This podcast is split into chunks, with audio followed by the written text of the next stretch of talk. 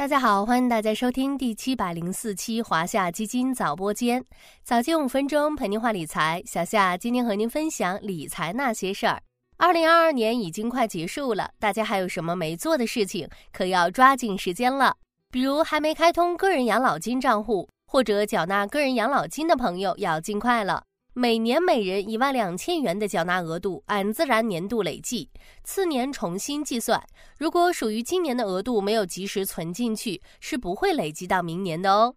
最近也有不少小伙伴询问小夏，才二十多岁就开始个人养老投资，是不是有点太早了呢？小夏今天想要和大家聊一聊养老投资的正确姿势。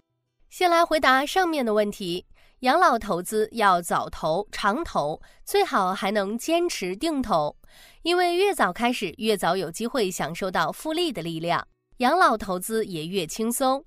首先，我们要认识到，我们需要非常庞大的一笔资金来支持未来的退休生活，而这笔养老资金通常需要经过较长时间的逐步积累才能实现。举个例子，小夏目前的月收入是两万元。假如以后退休工资是一万元，那么每月还需要再累积一万元，才能维持生活水平不滑坡。而从六十岁退休算起到九十岁，那么小夏需要为自己积累一万元乘十二乘三十，等于三百六十万元。对于大多数普通人来说，如此庞大的资金无法通过一次性投入的方式去积累，只能将日常收入的一部分分批投入，积少成多，积沙成塔，最终为未来的养老生活提供支持。因此，对于养老投资来说，建议大家通过近期定期定额的模式来投入，在日积月累中为自己未来的老年生活打好物质基础。而对于定投来说，尽早开始长期投资也是相当重要的事。假设我们从三个不同的时间段开始定投，看看会发生什么事情。第一次是从二零一四年七月一日开始定投，每月投入一千元，到二零二二年六月三十日终止，期间共投入资金九点六万元，期末总资产约为十一点五六万元，定投总收益为百分之二十点四五。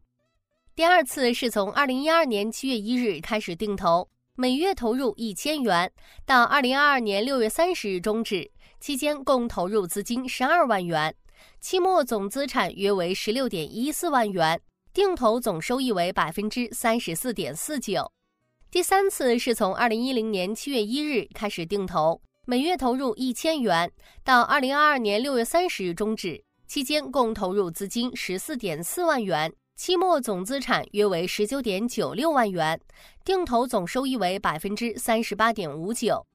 对比可以清晰看出，养老投资不是百米冲刺，而是一场马拉松。开始的越早，坚持投资时间越长，越能发挥复利的魅力，轻松达成养老投资目标。除了早投、长投、坚持定投以外，小夏给大家的第二个建议是：不要择时。如果能非常准确地踩在低点买入，的确能够有效摊薄成本，从而提高收益率。但从长期来看，尤其对于定投而言，择时带来的收益率差距没有想象中那么大。投资大师彼得林奇分享过一个定投案例，根据1965年到1995年这段有好年头也有坏年头的股市实际表现，举一个例子，想象一下，在这三十年中，有三个投资者。每人每年投入一千美元到股市中，投资者 A 非常倒霉，不知何故，他就是在每年最贵的一天买入股票；投资者 B 非常幸运，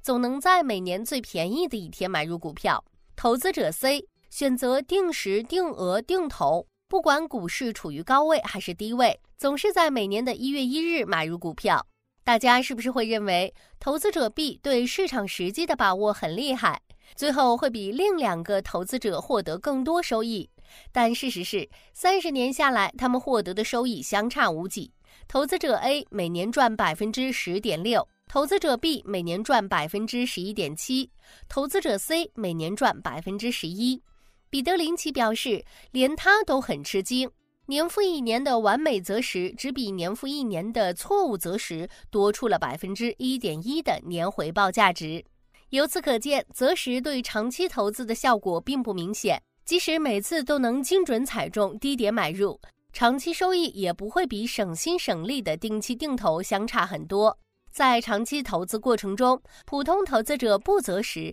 依然有机会取得不错的超额收益。